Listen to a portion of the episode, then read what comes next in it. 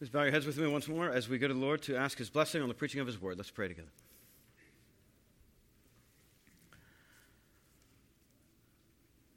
Father, we confess that we do not live on bread alone, but on every word that comes from your mouth. We have tried to live on bread alone, even this week, and we have failed. We've tried to nourish our souls on things that do not satisfy. We have spent our money on that which is not bread. And so we pray, would you feed us now on the bread of life, Jesus Christ? When you say in your word, the grass withers and the flower fades, surely the peoples are like grass. The grass withers and the flower fades, but your word stands forever.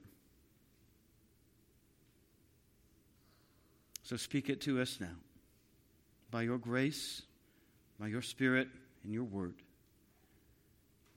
For your servants are listening. For Jesus' sake. Amen. A New York City bishop was recently robbed at gunpoint in Brooklyn as he was preaching a live stream sermon in the pulpit. Truth is stranger than fiction. You can't make this stuff up. This bishop was robbed of over a million dollars in jewelry, much of which he had on his own person as he was preaching. The rest was taken off of his wife's person. He had recently shown off his blessed bling with a social media post of a selfie as he sat smiling in his Rolls Royce. It's probably the company car, right? I have to admit, I had a difficult time not relishing the irony of that story. One criminal robbed by another. Though the bishop did confirm to the New York Post later that last week that the robbery was not staged for the purpose of committing insurance fraud. Well, that's reassuring. After all, if you don't have your integrity. The mayor of New York City decried the incident in a press release saying, "No one in this city should be the victim of an armed robbery, let alone our faith leaders and congregants worshiping in a house of God." It appears in this instance, however, that the sheep had already been fleeced with no need of a firearm.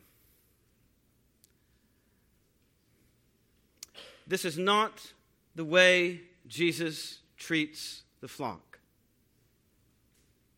If you'll turn with me in your Bibles to John ten, one through twenty-one, we'll see Jesus as both the door into the sheep pen, where he keeps his sheep, and he is also the shepherd of the sheep himself. The point of his intentionally mixed metaphor in John ten is that Jesus alone gives authorized access to the church because he alone gave the authorized sacrifice for the church. He is the door because he is the good shepherd. Jesus alone gives authorized access to the church because he alone gave the authorized sacrifice for the church. Follow along with me as I read our text out loud for us, John ten, one through twenty-one. "Truly, truly, I say to you, he who does not enter the sheepfold by the door, but climbs in by another way, that man is a thief and robber. But he who enters by the door is the shepherd of the sheep. To him the gatekeeper opens. The sheep hear his voice, and he calls his own sheep by name and leads them out. When he has brought out all his own, he goes before them, and the sheep follow him, for they know his voice. A stranger they will not follow, but they will flee from him, for they do not know the voice of a stranger. This figure of speech Jesus used with them, but they did not understand what he was saying to them. So Jesus again said to them, "Truly, truly, I say to you, I am the door of the sheep. All who came before me are thieves and robbers, but the sheep did not listen to them. I am the door.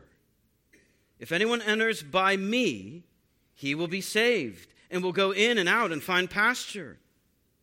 The thief comes only to steal and kill and destroy.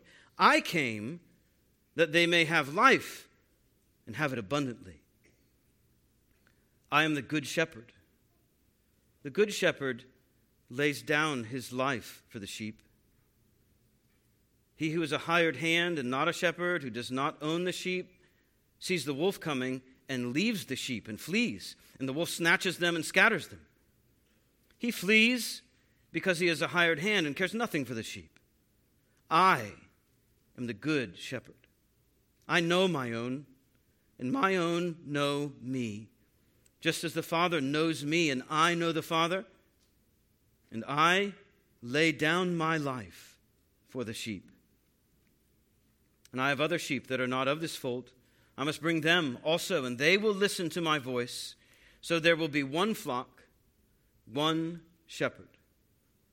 For this reason the Father loves me, because I lay down my life that I may take it up again. No one takes it from me, but I lay it down of my own accord.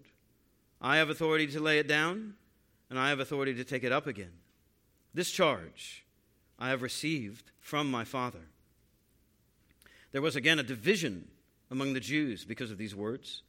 Many of them said, "He has a demon and is insane. Why listen to him?" Others said, "These are not the words of one who is oppressed by a demon. Can a demon open the eyes of the blind?" So Jesus alone gives authorized access to the church because he alone gave the authorized sacrifice for the church. So first point, John ten, one through ten, Jesus alone gives authorized access to the church. This discourse is part of the same conversation Jesus started with the Pharisees last week at the end of John nine. He came for judgment, discernment, differentiation, discrimination, good judgment, right judgment, that the blind may see, that those who think they see would become blind. And the Pharisees ask, "Surely you don't think we, the leaders of Israel, of all people, are blind? No way. You can't mean that," he had said. "You can't be serious." But that's exactly what he is ser- serious about. That's what he's saying. They, the teachers of Israel, are blind because they don't see Jesus for who he is. And yet, the blind man who he had just healed, he's the one who sees Jesus rightly. It's ironic. Now Jesus is continuing that same conversation with these same Pharisees through chapter ten, verse twenty-one, where the Pharisees themselves refer back to the healing of the blind man.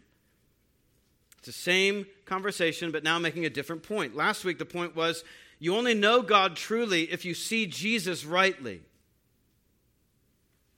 Here in chapter ten, Jesus now focuses on who should have access to God's people and who should be recognized by them as leaders. Now, you can't make the metaphor walk on all fours. Not every element of the metaphor corresponds to a reality. It's simple. You know who the robber is by how he tries to get access to the sheep. That guy has to climb over the wall, whereas the one who walks right through the door, he's the shepherd. A first century sheep pen was often connected to a house, and it was usually enclosed by a kind of high stone wall with briars or thorns on top for what would have been functioning as pre-modern barbed wire. Make it hard to climb over. The sheep would usually go out to feed early in the morning before the heat, led out by the shepherd. They'd find some shade during the day, feed again in the evening, and come back inside the pen at night for safety from predators and thieves. There would be a door. There would be a doorkeeper that would be stationed there at night to protect the flock. It was common for shepherds to have a distinctive call, or maybe to play a distinctive tune or pattern of notes on a pipe. And the sheep would recognize that. They would learn that. And they would learn, that's my guy. That's who I'm following. Everybody knew this, even though social elites like the Pharisees despised shepherds as rural, uneducated people who did dirty work with dirty animals. The whole metaphor then is about access to the sheep for recognition by the sheep and leadership of the sheep. A shepherd has authorized access. A robber does not. In verse three, the gatekeeper recognizes the shepherd and opens the gate for him. What's more, the sheep themselves recognize the shepherd's voice. And the shepherd calls his own sheep by name. So it's not just that they hear and recognize him. It's that he knows them, each of them, personally, by name. In verse four, these sheep are the shepherd's own. They're not someone else's sheep. They're his sheep. He is the owner, not just the operator. This shepherd has skin in the game. And further, because he knows and calls them all by name, and because they hear and recognize his voice as familiar and safe, he is the one who can and does lead them out of the sheep pen, and they follow him. He goes first. He's out in front of them, confronting the world for them, clearing the path for them, showing them the way, and where he leads, they follow. Because they know and trust his voice. They know him. That word for know in verse four is the same words the Pharisees were constantly using in chapter nine. We know, we know, we know this man can't be from heaven. We know this man is a sinner. We know God spoke to Moses, but we don't know where this man is from. We know, we know, we know, we know. Now, though, the tables are turned. It's not the Pharisees who know something. It's the sheep they're trying to lead who know better than to follow them. They know the shepherd's voice, and they know they're not hearing it in the voices of the Pharisees. That's why in verse five, they're not going to follow any other shepherd, much less a thief or a robber. Now again, remember, all of this is on the heels of Jesus having just healed the man born blind. And the blind man refusing to follow the Pharisees in their rejection of Jesus. And the blind man instead recognizing and worshiping Jesus as the Son of Man. You remember how last week we walked through chapter nine, and as the man was healed, and the more the man talks to the Pharisees, the more he disagrees with them. And the more he points out their ignorance of who Jesus is and his unwillingness to follow them in that ignorance. He recognized the Pharisees as thieves and robbers. Oh, now this is a funny thing. This is ironic. What a thing to see. He opened my eyes and you don't know where he's from? So the shepherd knows the sheep by name, and the sheep know the shepherd by his voice. Mutual recognition. But in verse six, John stops to show us in chapter ten that the Pharisees don't get it. Isn't this interesting? They didn't understand what he was saying to them. Ah, that's trouble. To not understand this figure of speech from Jesus, to not know what Jesus is talking about in this parable, is to prove that you're not a sheep who recognizes the voice of the shepherd. You're the thief.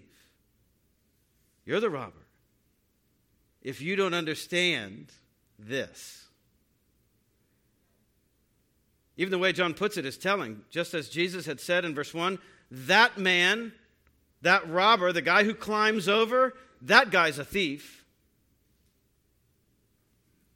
So here in verse six, John uses that same pronoun for the Pharisees. It's not just that they did not understand. It's these guys, John said. Those guys. It's derogatory.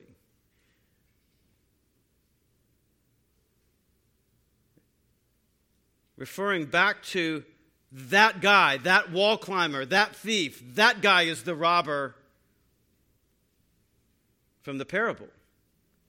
John's saying, these guys are those robbers because they don't understand. And it's just like Jesus' critics had been referring to him all throughout John up to this point.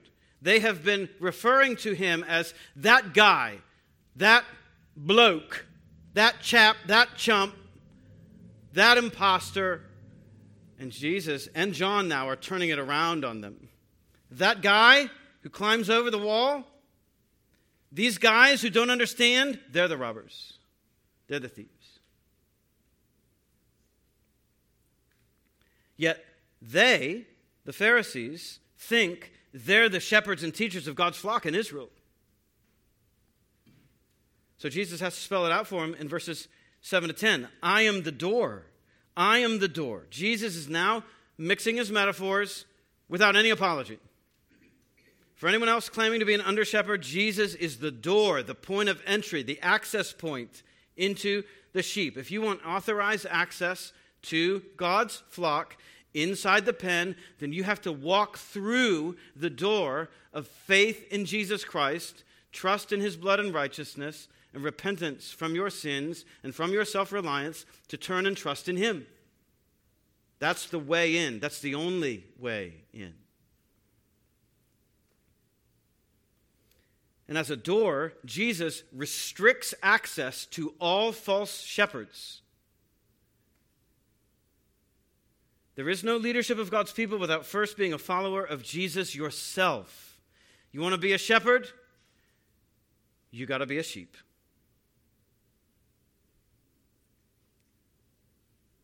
Jesus says it again, I am the door. If anyone enters through me, he will be saved, and he will go in and out and find pasture. That's sheep language. That's about being a sheep. You have to go in through the door, through Jesus, to become a part of the flock as a sheep yourself before you become a shepherd of the sheep.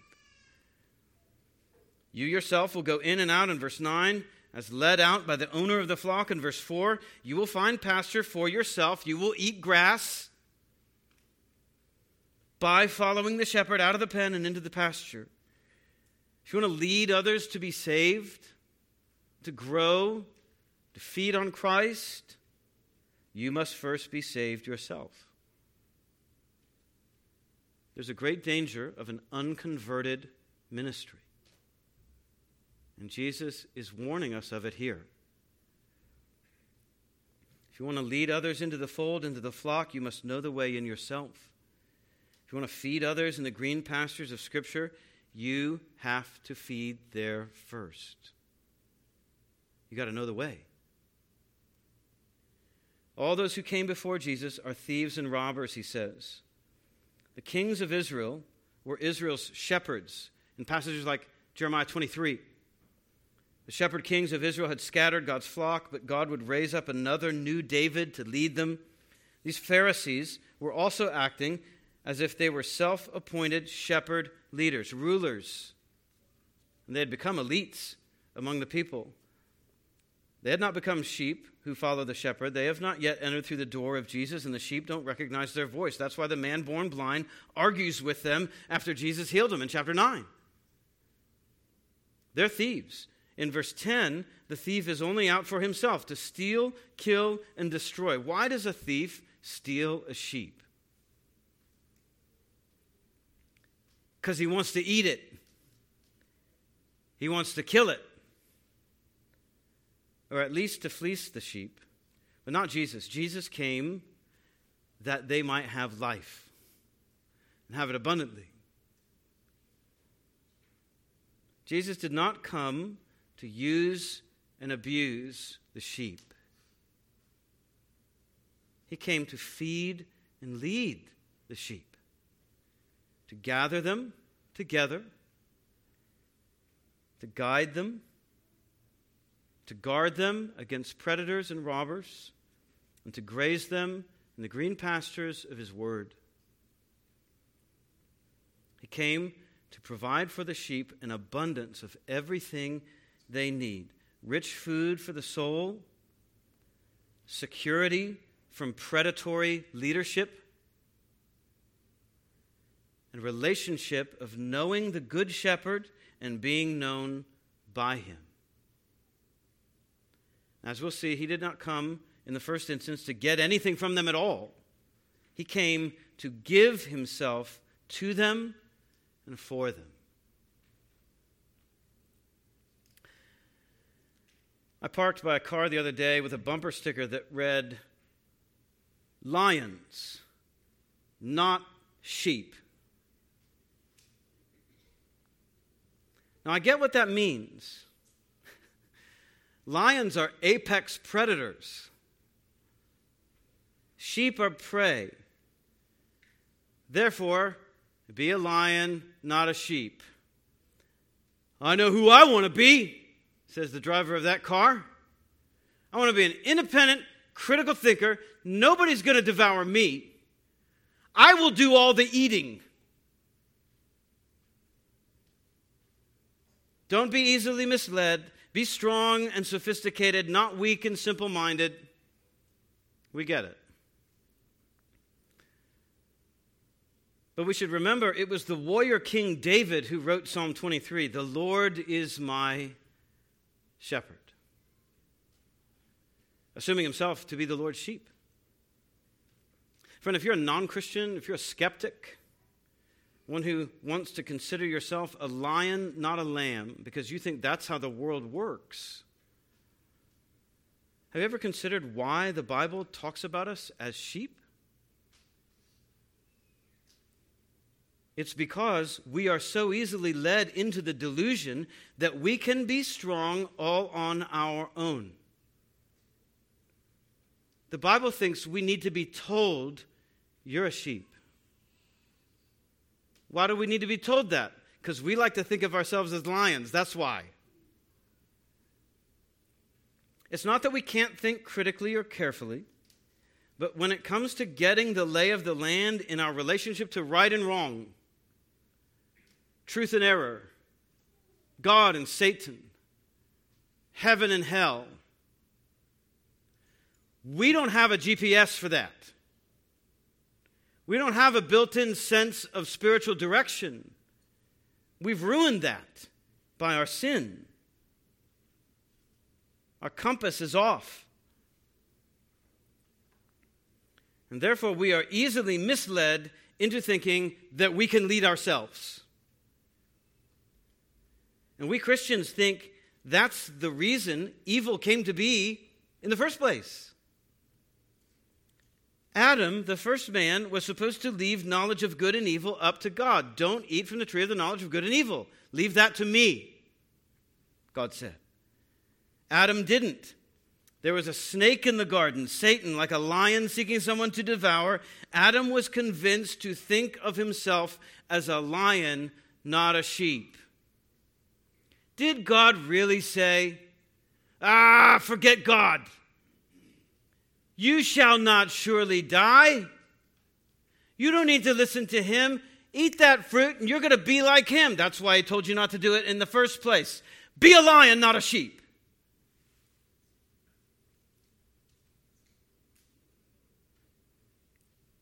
That's why we have sixty-six books of the Bible to tell us how off we are about ourselves and about God. A sheep with a lion complex will not last long outside the safety of the flock. His overconfidence would be his undoing.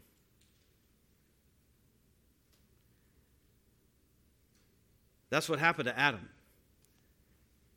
And we as his posterity have been fumbling issues of right and wrong and heaven and hell and life and death and God and Satan, truth and error ever since. That's why God sent Jesus as the second Adam, the second representative of a whole new kind of humanity who will trust God as he reveals himself to us in Jesus. He obeyed where we disobeyed. He trusted where we disbelieved. He won where we lost. You cannot know God truly unless you see Jesus rightly. But to see Jesus rightly is to see him as the only access point into being part of God's people, his flock, his sheep. He's the door. He is the only door, the only way in. This is the doctrine of the exclusivity of Christ. I've talked to a couple of you men recently about access points into your home or access points into the church. There's a, there's a guy here who deliberately chooses his seat because he can see the exits. That's sweet. That's good. That's wise. I was talking with another one of you. Said, you know, I, I like to be able to have my sleeping room where I can hear where anybody would come in on any of the three or four doors in my house. Why do we think like that? Because we understand that access points are dangerous. That's why there's only one access point into the flock of God. It's Jesus. He is the door. Jesus is how anybody gets access for safety, recognition, and leadership among God's people. There's no other way to become a part of God's people, an insider in the church, or a leader among God's people, than to pass through Jesus as the door. Just to clarify, that means turning from your sin and your self-guided ways, turning from teaching yourself, thinking you can know and just assume you know how to relate to God, and trusting instead in Jesus to lead and feed and guide you. Psalm one eighteen, nineteen says this: "Open to me the gates of righteousness, that I may enter through them and give thanks to the Lord. This is the gate of the Lord. The righteous shall enter through it." Jesus is that gate from Psalm one eighteen. You become part of God's flock through Jesus as God's authorized protector and provider for his people. He says in John fourteen six, "I am the way." To not recognize or follow Jesus' voice is not a mark of independent, mature thinking or leadership. It's a mark of stubbornness, of rebellion, of thinking you know best how to shepherd your own soul as a sheep who thinks he's a lion.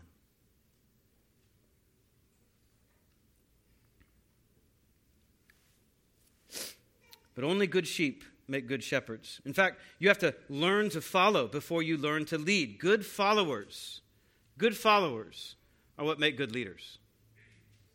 If you don't know how to follow, you will never be able to oversee how other people follow. You must follow first. In fact, people who lead without learning to follow end up falling away and leading others to fall away. So when we're looking for new elders, new godly leaders in the church, we're looking for men who are following Jesus well and men who know which under shepherds to follow and how to spot a thief from a shepherd. Which men are following well? Who's here every time the doors are open? Who's becoming more godly, more able to teach, more teachable, and therefore more able to teach? more exemplar in their doctrinal convictions, more Christ-like in their character and conduct?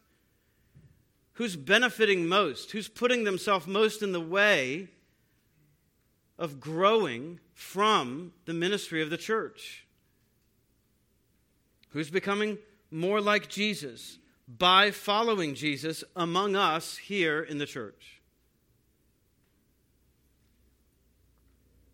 This is why we want to recognize elders, not just appoint them or train them. We recognize them. We recognize them in the sense that we see them as those who are following Jesus among us in a way that we want everyone else to follow Jesus among us. We see them in the sense that we look up to the way that they follow already without having a position of leadership. We see them as leading by the example that they set in how they follow. That in the way that they follow the Good Shepherd, someone could keep their eyes on that man and trust, if I look at him, I will not get separated from the flock. Because I know he's following Jesus.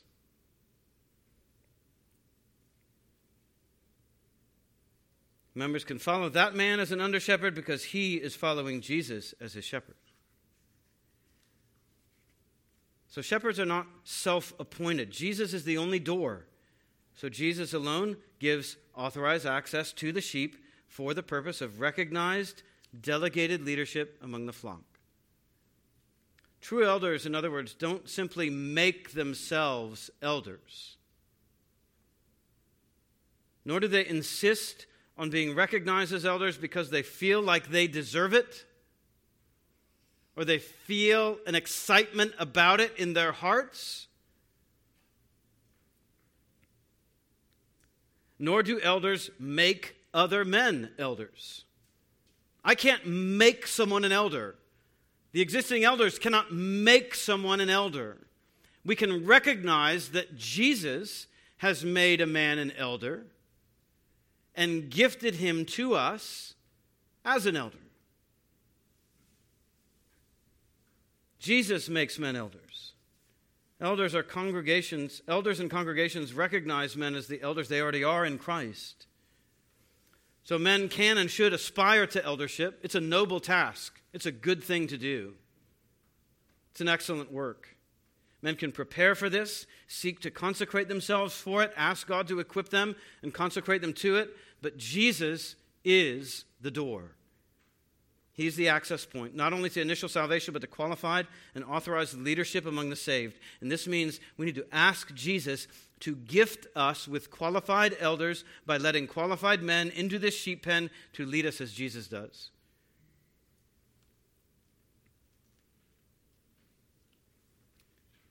Sheep recognize Jesus' voice in his under-shepherds. Part of the way we recognize elders is by hearing them teach God's word, hearing them give godly counsel, hearing them pray. But in order to do that, we have to let them teach and pray publicly among us. We have to be willing to hear them and to see if we hear Christ in them. That's one reason we challenge other men among us to teach on Sunday nights, to see if we can recognize the voice of Jesus in the way they teach Scripture. Do we see Christ's love and wisdom in their love and leadership? Do we see these men loving and leading the congregation in discipling friendships and what they believe and how they live and lead? You know what that means? That means that you're not going to be able to come here on a Sunday night and view it as a consumer product that you enjoy. Where do you think people who are trying to test their gifts in teaching can test those gifts in teaching? In the church. We're not going to send a guy to seminary and support him from the missions budget if we haven't heard him teach.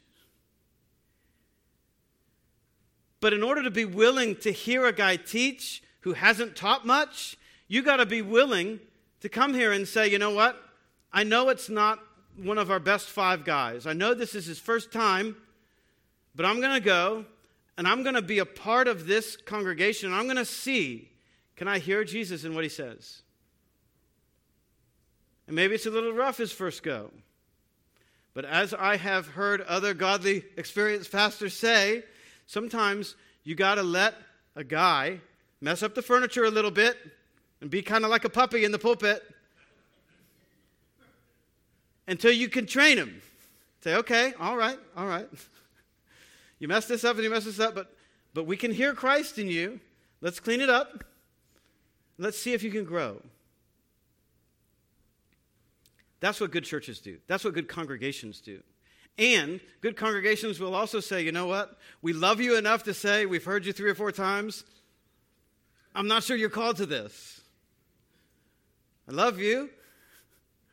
I'm not sure this is it for you. And that's okay. There's nothing wrong. There's nothing wrong with not being an elder. You got to be able to teach.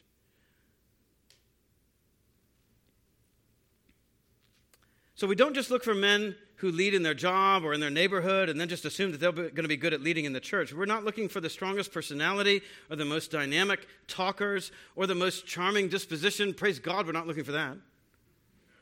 Or the most persuasive debater with the most magnetic smile. We're looking for elders.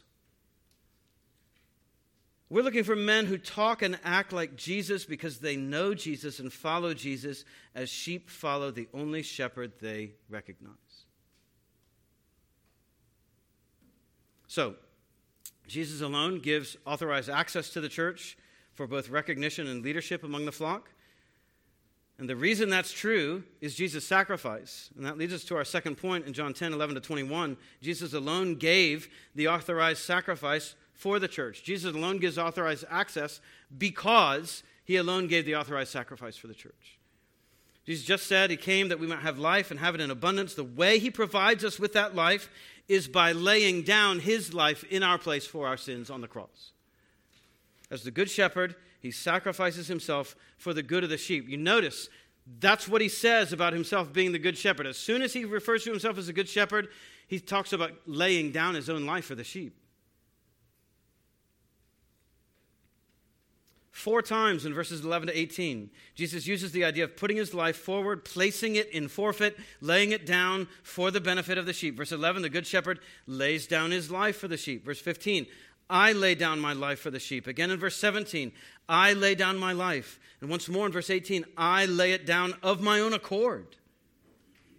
See, this is what it means to Jesus for him to be the good shepherd.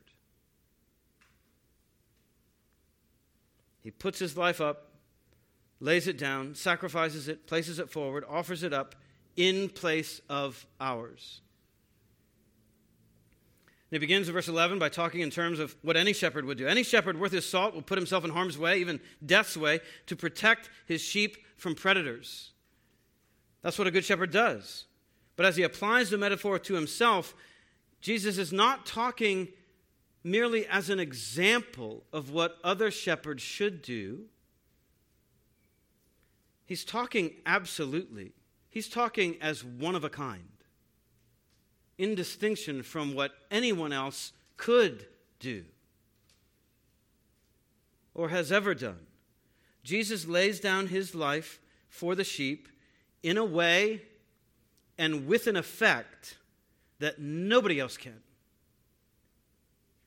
And as he explains what it means to him to be the good shepherd, he's really explaining the nature of his sacrificial death and its significance on our behalf. What gives Jesus the right to exclusive access to the sheep is that he made the authorized sacrifice for the sheep. So as we move through, Jesus is describing different aspects of this sacrifice that he has made as our good shepherd. It's a personal sacrifice in verses eleven to thirteen. Jesus is the shepherd who gives himself as the sacrificial lamb so that the other sheep can live. The shepherd makes himself the scapegoat. In the world of the metaphor, a hired hand is just punching a clock for a paycheck. That guy doesn't own the sheep. So when push comes to shove, he doesn't really care what happens to the sheep because he doesn't have a vested interest in them. He has no investment in them at all. They're a paycheck to him. It's not a personal loss to the hired hand if the sheep gets eaten by a wolf. That's the owner's problem. That's his loss. So the sheep are not worth dying for to the hired hand. And so when a wolf comes, the hired hand leaves the sheep defenseless. Jesus is different. He cares personally for these sheep in a way that no mere employee can. Verse eleven, the good shepherd lays down his life for the sheep. Jesus is the one who really does have a vested interest in the sheep because they are his. He owns them. They are his investment. He's bought them. It's his investment at stake. This is personal to him. He has a vested interest in protecting, feeding, leading, caring for them.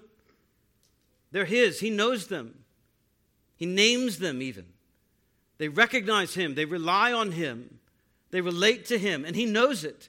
Their welfare is a personal concern to him. They are worth dying for to Jesus. Christian, that is how Jesus thinks and feels and is motivated towards you as his sheep.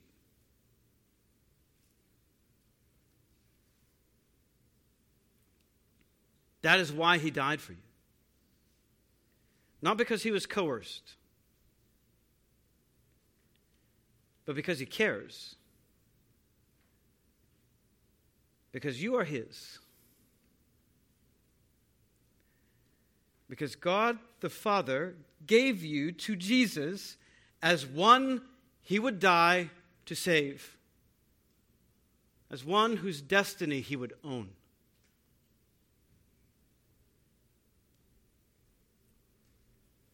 Jesus knows your name. He knows your weakness, and he knows your waywardness. He knows your appetites that lead you to contract infections. He knows your distractions that lead you off into dangers. He knows your curiosities that threaten to kill you. He knows your stubbornness and your struggles. He knows your hurts and your heartaches. He knows your failings, and he knows your future, because he is out in front of you. He knows just what to do for you better than I do, better than any of the elders can, because Jesus owns you. And he loves it when you look to him with your waywardness and weakness, and with your struggles and stubbornness, with your sorrows and dangers and confusions and cares. He doesn't want you going to a different shepherd. That's a betrayal to him. He says, I'm your shepherd. You come to me with that. You come to me with your broken leg. You come to me with your lostness. You come to me with your sorrow and pain and confusion. You ask me, where am I? That's my job. That's my love for you. That's my care for you, Jesus says. He will lead you and feed you. He will guide and provide. He will protect you, and he will correct you. Because his death for you was personal. It was also a substitute sacrifice.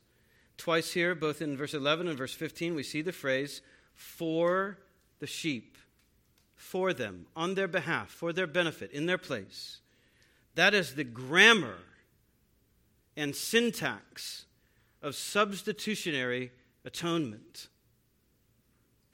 The Good Shepherd gives his life on behalf of the sheep, for them, in their place, for their benefit, as the substitute penalty and sacrifice that will atone for their particular sins once and for all. The Apostle Paul did not invent the penal substitutionary idea of the atonement, that Jesus took our penalty as our substitute in our place for our sins. Paul did not invent that.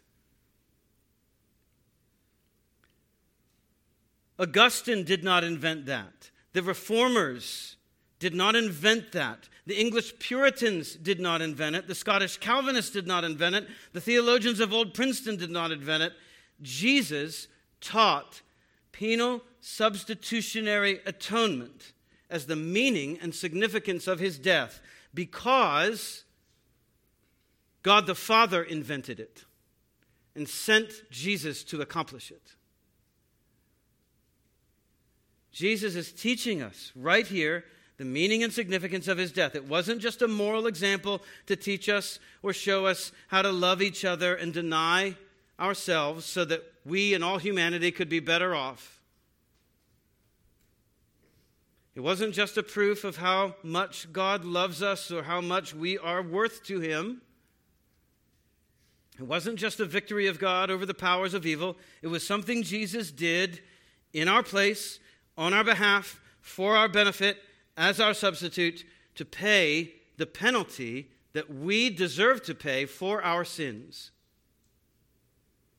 It was a substitute, his life for ours, in place of ours.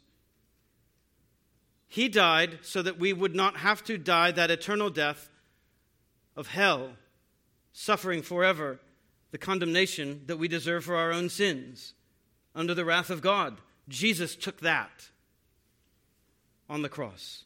His life forfeited so ours might be spared. He took God's wrath, satisfied God's anger over all of our sins in our place for our benefit on the cross. That and nothing less is what happened at Jesus' death. His innocent blood atoned for our guilty souls. Jesus knew that that's what he was doing. He knew that's why he came. That's what he's teaching here. That's what it means, and nothing less, for him to be your good shepherd.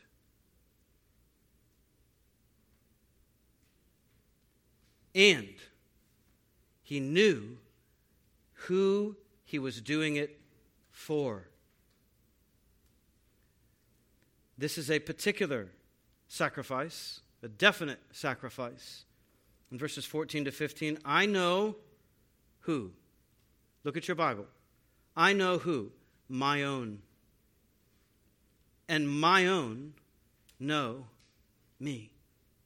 Just as the Father knows me, and I know the Father. What a comparison. And my life I give on behalf of the sheep, the sheep, my own. That knowledge, I know my own, and my own know me, that is a particular knowledge of a particular group Jesus calls his own, those that the Father gave him to save in John six thirty-seven. It's not mere awareness.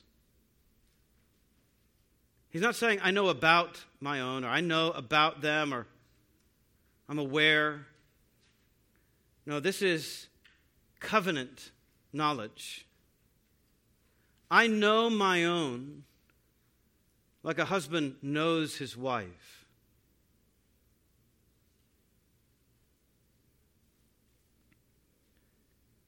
It is covenant acknowledgement, commitment, and exclusive love. These are definite sheep.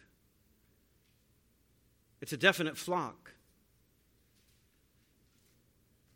whom Jesus knows in a particular way, with particular affection and exclusive commitment. They are his own. They are not another's. They are his. These are the ones, the particular ones, for whom Jesus gave his life. He's not just giving his life for sheep in general, or for the category or concept of sheep. It's not what he's saying. He's giving his life for the sheep. He knows who he's giving his life for. It's a special relationship, a covenant relationship. In fact, it's a relationship like the one Jesus has with his own Father. It is definite, exclusive, specific, particular. He died for his own.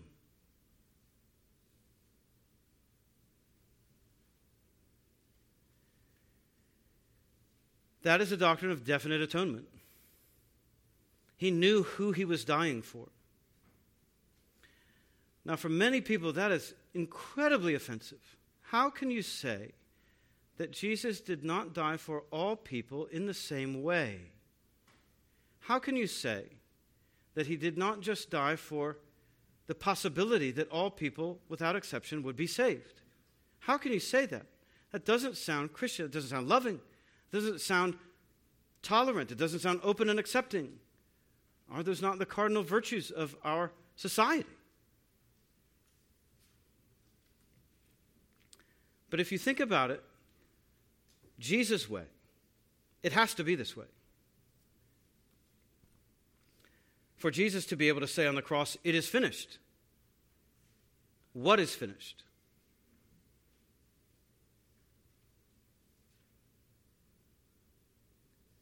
Atonement, propitiation, the satisfying of God's wrath for the sins of his people, justification, right standing with God, acquittal,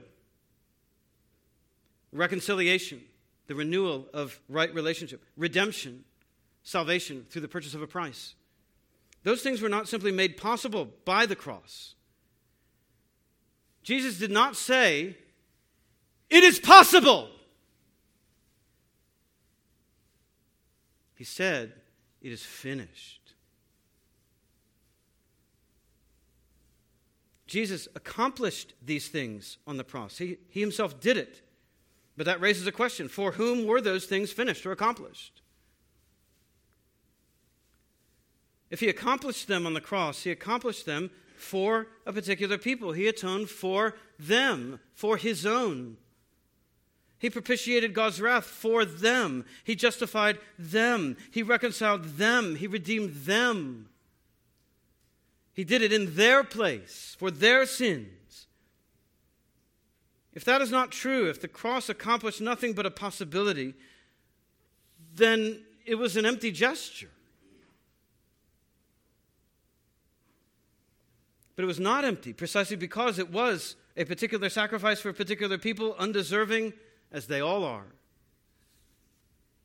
And that is what makes it mercy. It was God's to give to whom he will out of a whole mass of sinners, all of whom deserved nothing but condemnation, even those he came to save. And he had mercy on many from every tribe, tribe, tongue, and nation.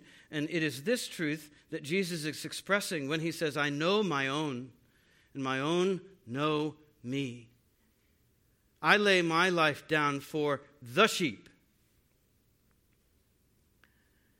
Jesus made an atonement sufficient for all who will ever want to repent and believe, and intended for them. It accomplished his purpose. It achieved his aim. It is finished. And if you believe that, you're one of them for whom he died. That's the evidence. You like that? You want that? You want that to be true of you? You want his death to count for yours? Come on in. It's for you. It's not for the person who's making fun of you for that. It's for you. who believe it. And the definiteness of it is your encouragement. This is not a doctrine that is intended to make you doubt your salvation. It's a doctrine made to wonder at the definiteness and the finishedness of it. This was for you. And it is for all who will ever repent and believe. And it is finished. There's nothing left for you to accomplish. He did it, so you wouldn't have to. It's a unifying sacrifice. As particular as his death is, it is also a, as broad as the nations, global, international in scope. Jesus doesn't just have sheep among the Jews or only among white people or only among black people. In verse fifteen, he has other sheep that are not part of the Jewish fold. He has to bring them into, and they will not be two flocks with one shepherd or two flocks with two shepherds. They will be one flock, one group, one universal church with one shepherd over them, Jesus. This is why Paul says in Ephesians two, for he himself, Jesus, is our peace, Jew and Gentile, who has made us both one and has broken down in his flesh the dividing wall of hostility by abolishing the law of commandments expressed in ordinances, that he might create in himself one new man in place of the two, so making peace, and he might reconcile us both, Jew and Gentile, to God in one body, in his body, through the cross. There is one people of God through all space and time. There are not two peoples of God, one Jewish and the other Gentile, both with different inheritances or destinies. There is one flock with one shepherd. Jesus said that. One church, international, transtemporal, multi-ethnic, in the best sense of the term. This does not mean, though, that we have to seek visible institutional unity for the universal, invisible church. In other words, not all theological denominations or cultural separations are a bad thing. The perfect unity of the invisible church will be imperfectly manifested in the time between Jesus' resurrection and his return. Even so, local visible churches should work and pray to see that their own congregational makeup at least reflect the demographic diversity of the cities or areas where they serve, or be attempting to. This goes to undermine what church growth strategists call the homogeneous unit principle. Homogeneous, one kind. That churches should only seek to attract one kind of person, one skin tone, one age group, one interest group. That is not what Jesus wants. Jesus does want one flock with one shepherd. That doesn't mean an agenda of forced diversity, but it does mean that we should welcome ethnic, social, economic, and even political diversity as God gives it in our area in order to reflect the oneness of God's flock under Jesus as our one shepherd. The unity that we have should not be political, social, or economic. It should be Christocentric.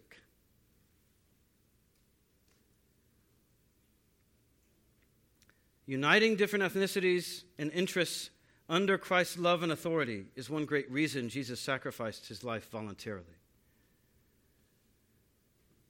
And it is voluntary. I lay down my life. No one takes it from me, but I lay it down of my own accord. Jesus wasn't obeying against his will. Jesus wasn't forced to the cross. Jesus didn't simply succumb to events that conspired around him to his death. He didn't get crucified simply because he got caught. He gave himself up. Now, friend, look at that. Jesus planned to give himself up in death so that he could pay the penalty for our sins. His death came as no surprise to him. He intended to die.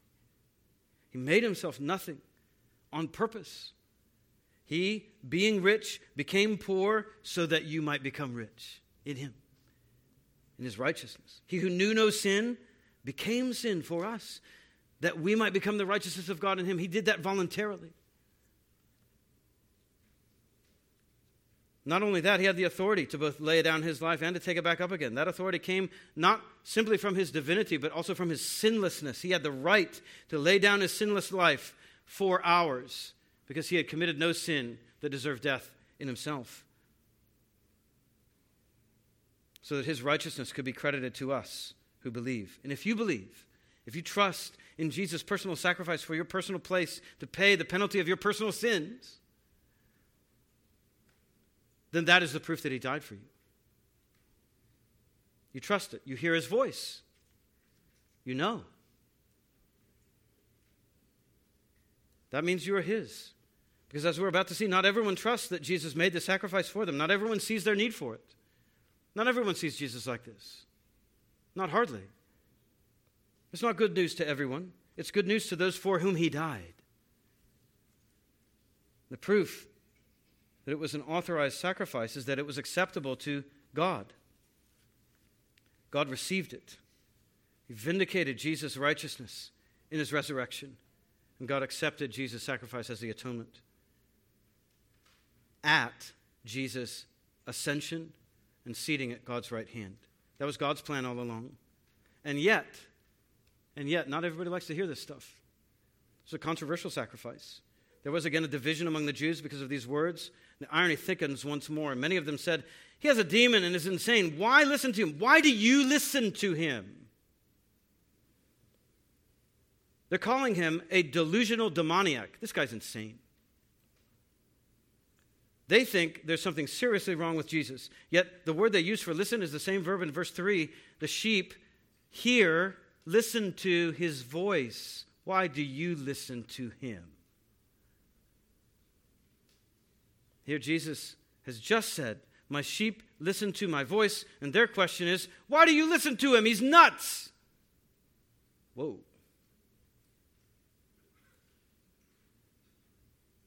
Their rejection of Jesus only proves him right. And yet others think, could a demon really open the eyes of the blind? And there's that judgment again, the judgment for which Jesus came into the world at the end of chapter nine. Judgment of discernment, differentiation, discriminating choice, revealing differences, drawing contrasts, showing things to be what they really are rather than what they purport to be. And others are beginning to wonder, how could this man really give sight to the blind if he's out of his mind? Well, they didn't realize yet that Jesus was not merely a man. The sacrifice he would offer would not just be personal and particular. It would not just be substitutionary and unifying or voluntary or even authorized. It could, in fact, only be all of those things because his sacrifice would be nothing less than divine. That's why we read Ezekiel thirty-four, one through six earlier in the service. God himself had long ago prosecuted Israel's unfaithful shepherd kings for neglecting and abusing the sheep. Ah, shepherds of Israel, who have been feeding yourselves. Should not shepherds feed the sheep? You eat the fat, you clothe yourselves with the wool, you slaughter the fat ones, you don't feed the sheep. The weak you have not strengthened, the sick you have not healed, the injured you have not bound up, the strays you have not brought back, the lost you have not sought. So they were scattered, because there was no shepherd, and they became food for all the wild beasts. So God promised, I'm going to do it myself. I'm coming down there. I'm going to do it. I will bring them back. I myself will search for my sheep, and I will seek them out. The shepherd seeks out his flock when he is among his sheep that have been scattered. So I will seek out my sheep, and I will rescue them from all the places where they have been scattered on a day of clouds and thick darkness. And I will bring them out from the peoples and gather them from the countries and will bring them into their own land, and I will feed them on the mountains of Israel. I will feed them with good pasture. I myself will be the shepherd of my sheep, and I will make I myself will make them lie down, declares the Lord God. I will seek the lost. I will bring back the strayed. I will bind up the injured. I will strengthen the weak, and the fat and the strong I will destroy. And then Jesus comes, and he says, I, I am the good shepherd. I'm here, just like I promised.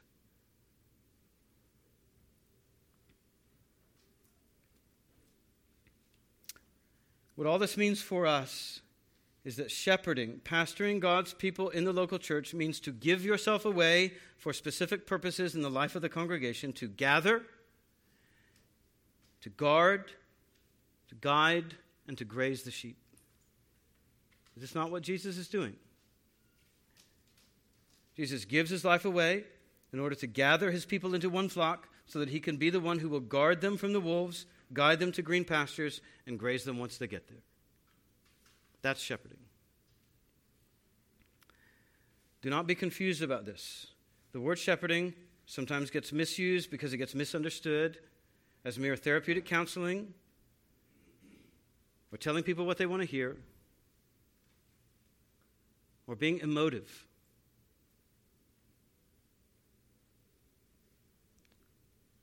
Or helping people shift blame or excuse their sin or permit wrong thinking.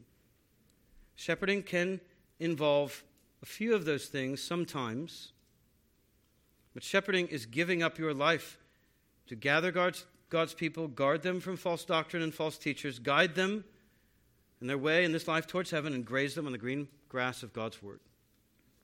That's shepherding. And sometimes, when gathering and guiding involves healing, it also means setting a broken bone, and that hurts.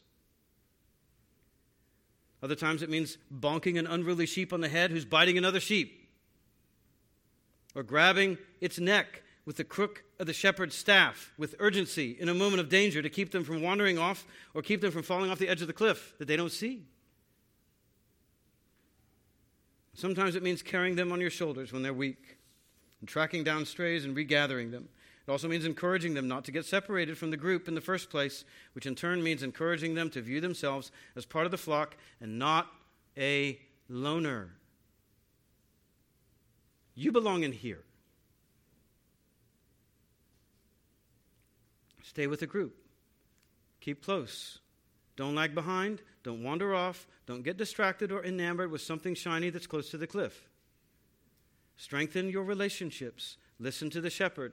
Know and be known. Attend, love, serve, pray, persevere, and stay. To be Christ-like is in some measure to exercise this kind of care over another, one another, as sheep in the local church, whether you're an elder or a staff pastor or not. We're all supposed to exhort one another daily so that none of us gets hardened by the deceitfulness of sin. That's why we have covenanted to exercise an affectionate care and watchfulness over one another. That's not just an elder vow. That's a congregational commitment. We seek the salvation of our family and friends. We want to gather them in too. Friend, who have you exercised that affectionate care and watchfulness over lately? Who have you called lately? Who have you noticed missing lately? Or do you only expect others to do that for you? Jesus is the way into the safety of God's flock and fold. He gives access to the church because he gave himself for the church, which raises the question, how did you yourself get in here? You may not be a prosperity preacher sporting bling in front of the baptistry. Still, did you come through the door of faith and repentance in Jesus? Or did you climb over the wall? Let's pray together.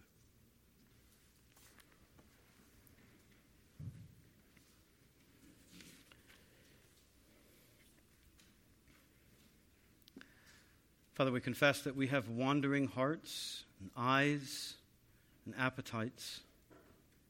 Forgive us. And we wonder sometimes, is the grass greener on the other side? But you are a good shepherd.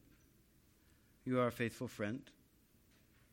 Help us to trust you in all things, to be grateful that you are the shepherd and overseer of our souls. Gather those whom you have not yet gathered and bring them here and to other faithful churches, that we may be together one flock with one shepherd. For Jesus' sake, amen.